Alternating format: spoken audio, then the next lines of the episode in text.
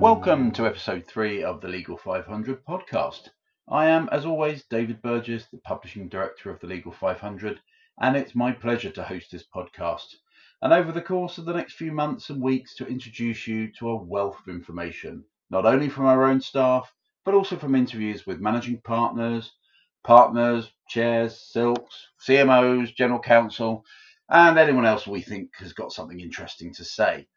We hope you're going to join us on this journey, not least because I suppose you get to see if I can get any more professional at this, or indeed if I get more comfortable talking to myself in my empty home office. Anyway, onwards with the podcast. Joining me now is Georgina Stanley, who's the editor of the Legal 500 United Kingdom. Georgina has been editor for nearly two years after joining us from Legal Week and has, of course, been working in the legal industry for nearly 20 years, dating back to when we worked together on International Tax Review back in around about 2001. Georgina, welcome to the podcast. Hi, David. Okay, starting off with the current UK research, which, just to remind everyone, research for firms outside of London has been completed and London research has now started. I wonder if you can just tell us a little bit about how COVID 19 has changed the UK Legal 500 process for London. For London, uh, it's just meant that we're going to have to be a lot more flexible in terms of how we are dealing with referees and also how we're dealing with law firm interviews. So we've pushed back the referee process. So the first referee started being contacted earlier this week, and the interview period has been extended until the end of June. Okay, and I've got, I've got a few questions that I know firms have been asking, so I think it'd be really good to get some clarification from you. Okay. So, first up is Will ranking decisions be affected if there's limited or no client feedback due to clients being busy with obviously COVID 19 issues? Absolutely not. No. So your rankings will not be affected by a lack of client feedback. It would it would take negative client feedback to affect your rankings in in any way. But obviously all firms are going to be in exactly the same position. Part of the reason we've or the main reason we've delayed the client contact is to try and give people more time to respond to the client um, survey. But obviously, we appreciate everyone is busy, everyone is working in more difficult circumstances at the moment. So, a lack of client feedback is not going to negatively harm either firm or leading individual rankings. Okay, so is it mainly, so are you saying it's the submission that's the main focus at the moment? Absolutely. So, the main focus for the researchers is going to be the information that we receive from the firm itself through the submission form, and obviously the vast number of peer interviews that they are doing. The fact that we can't do face to face interviews for London is not going to stop or reduce in any way the number of interviews that our researchers are doing. So, if anything, they've actually got slightly more time to do phone interviews because it obviously takes less time than a face to face interview. So, all of that will still be happening. So, they'll be basing all of their ranking decisions on submissions and then what they're hearing from the market. Okay, and obviously you mentioned there that the researchers will be doing uh, more phone conversations as as opposed to being able to get out there and see people, which we normally like to do.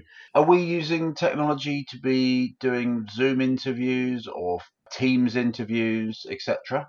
It's up to both the firm and the researcher, but yes, I know some of the researchers have already been using kind of video uh, interviews. They've done exactly the same for the regions, the outside London interviews as well. So, yeah, some of them are using uh, video interviews. A lot of them are still being done primarily over the phone, but if a firm requests a video interview, then generally speaking, we can do that. Okay. Now, I've had a firm contact me and ask if they're a little bit worried about their clients at the moment, Mm. and they've asked if they can opt out of all client contact this year. What's your what would be your answer to that? So for London, right now, it would be too late to opt out of all contact because the first contact was made earlier this week. But it would be possible for us to remove those clients, or indeed all of your clients, from all of the further sort of reminder emails that go out. So that is absolutely possible to do that.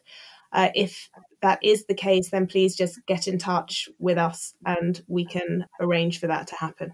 Okay, I mean the good the good news is that anecdotally, the obviously the research for with the clients went out um, not very long ago, and I believe that the response has been very very positive and very good so far. So um, I don't think we're expecting huge disruptions to the to the uh, client research.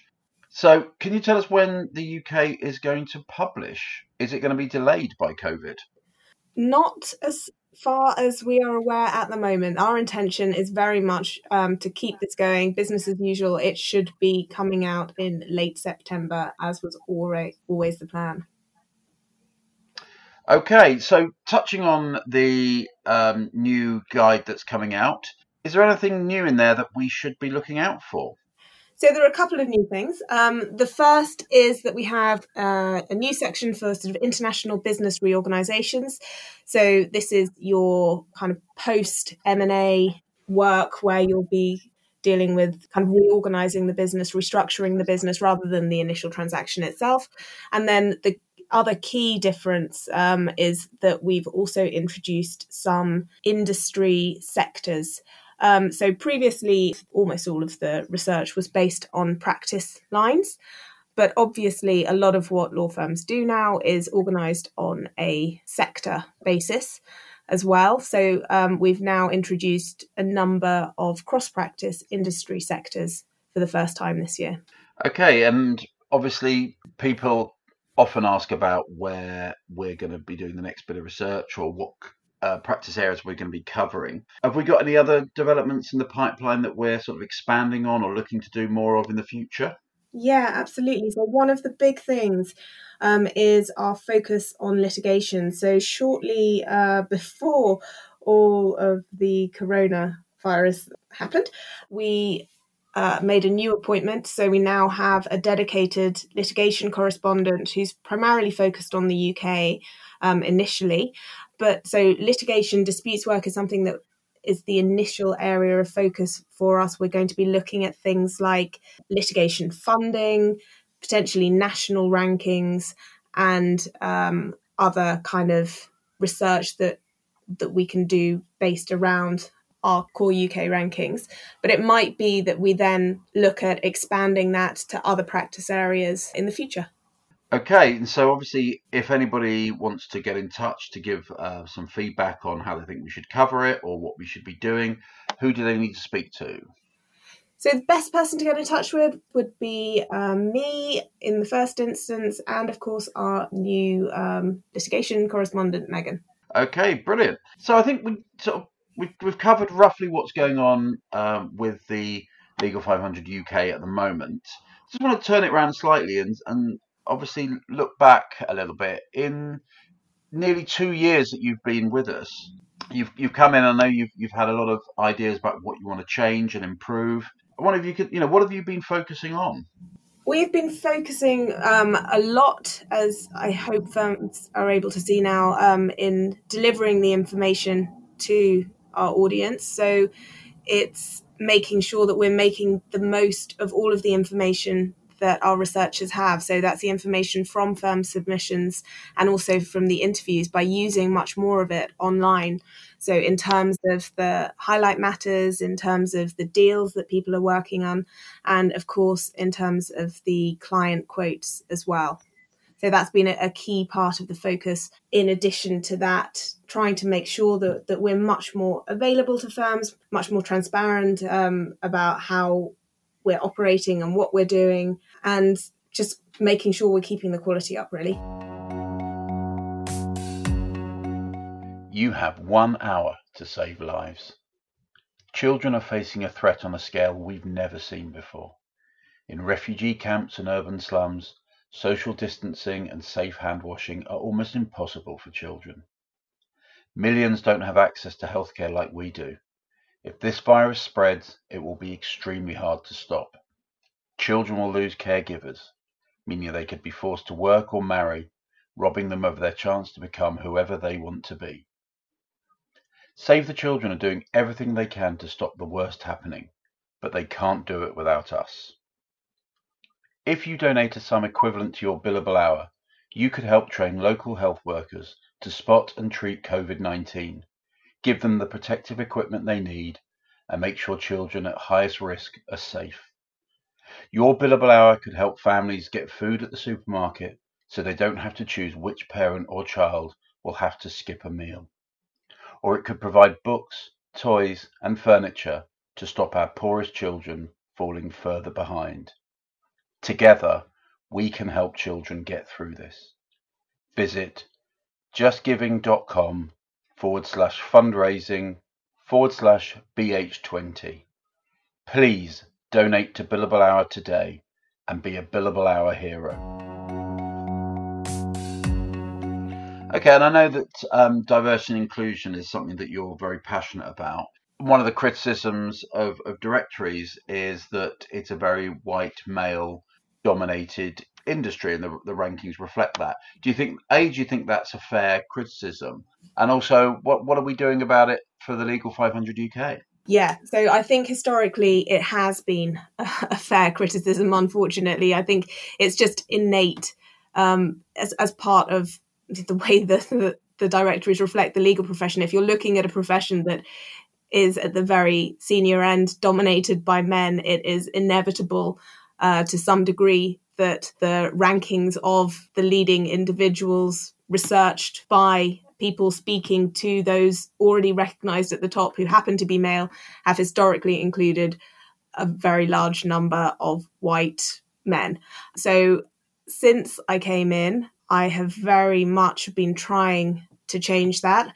Obviously, we're limited in the sense that we can only reflect what is there in the market. So we can only increase our representation of women um, in line with the number of women at the top of these markets. But we have significantly increased, certainly for London, and this year we're trying for um, outside London as well, the number of women in our leading individual lists. It's been a really big focus for for me and making sure all of our researchers have been really pushing the people that they're they're interviewing the firms that they're talking to to try and get a much broader range both of women and minority lawyers and have you seen firms responding to that? Yes absolutely. I mean look are all firms doing it to the level that that um, i would hope? Possibly not no. But generally speaking i think people are keen to um, change this and accept that in the past the rankings haven't always been as uh, fair as they could have been. So I think, yeah, most firms are working with us, but obviously there is always more that can be done. And we are very much uh, listening. And if people have ideas about how we can do a better job, then then please get in touch and as you say, it's it's it's um, there's an element of of diversity and inclusion where we have to reflect what the in, the state of the industry is, uh, mm. and at the top, it's it is quite still quite male white dominated in the UK. We obviously have the other sections, the next generation and rising stars. Are, are they an opportunity to firms to really push forward uh, their DNI uh, individuals?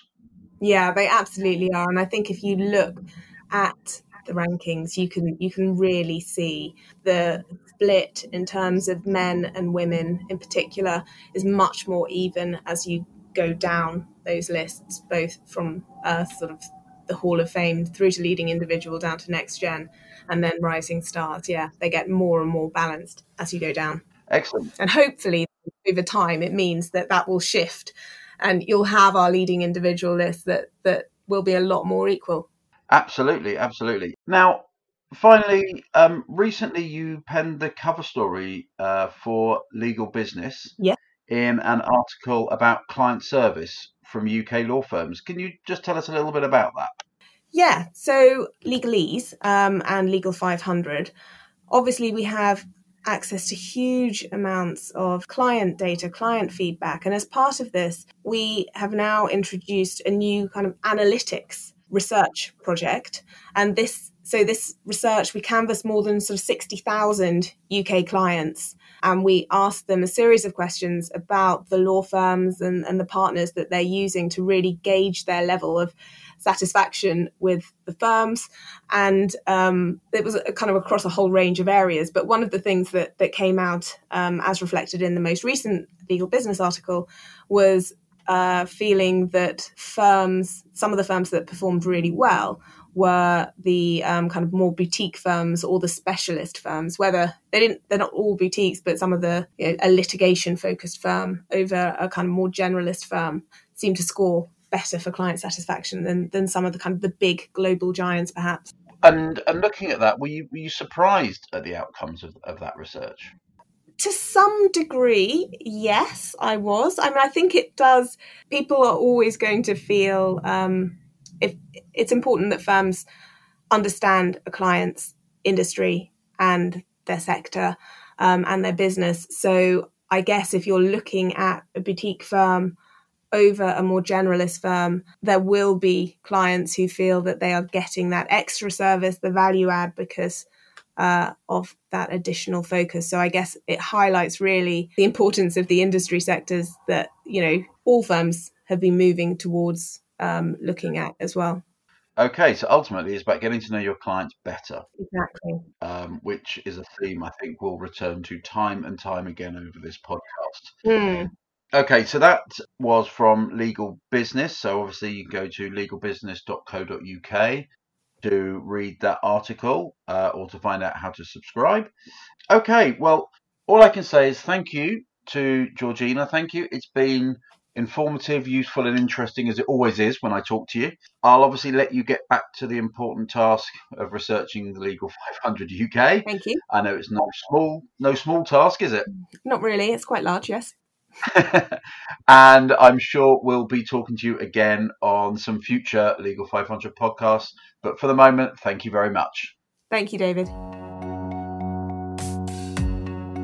Well, that wraps things up for episode three. Before I go, just a reminder that you can subscribe to this podcast at Acast, Apple, and Spotify. And of course, by subscribing, we know that you want us to continue. And of course, it will automatically download when a new edition comes out. You can also view the podcast at legal500.com forward slash podcast.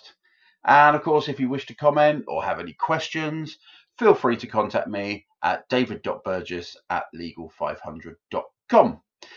Uh, so, next episode, we're going to have some special guests from the United States on the podcast. So, much less of the Legal 500 and me talking, which I'm sure will come to a relief to many of you. But until then, stay safe, stay well.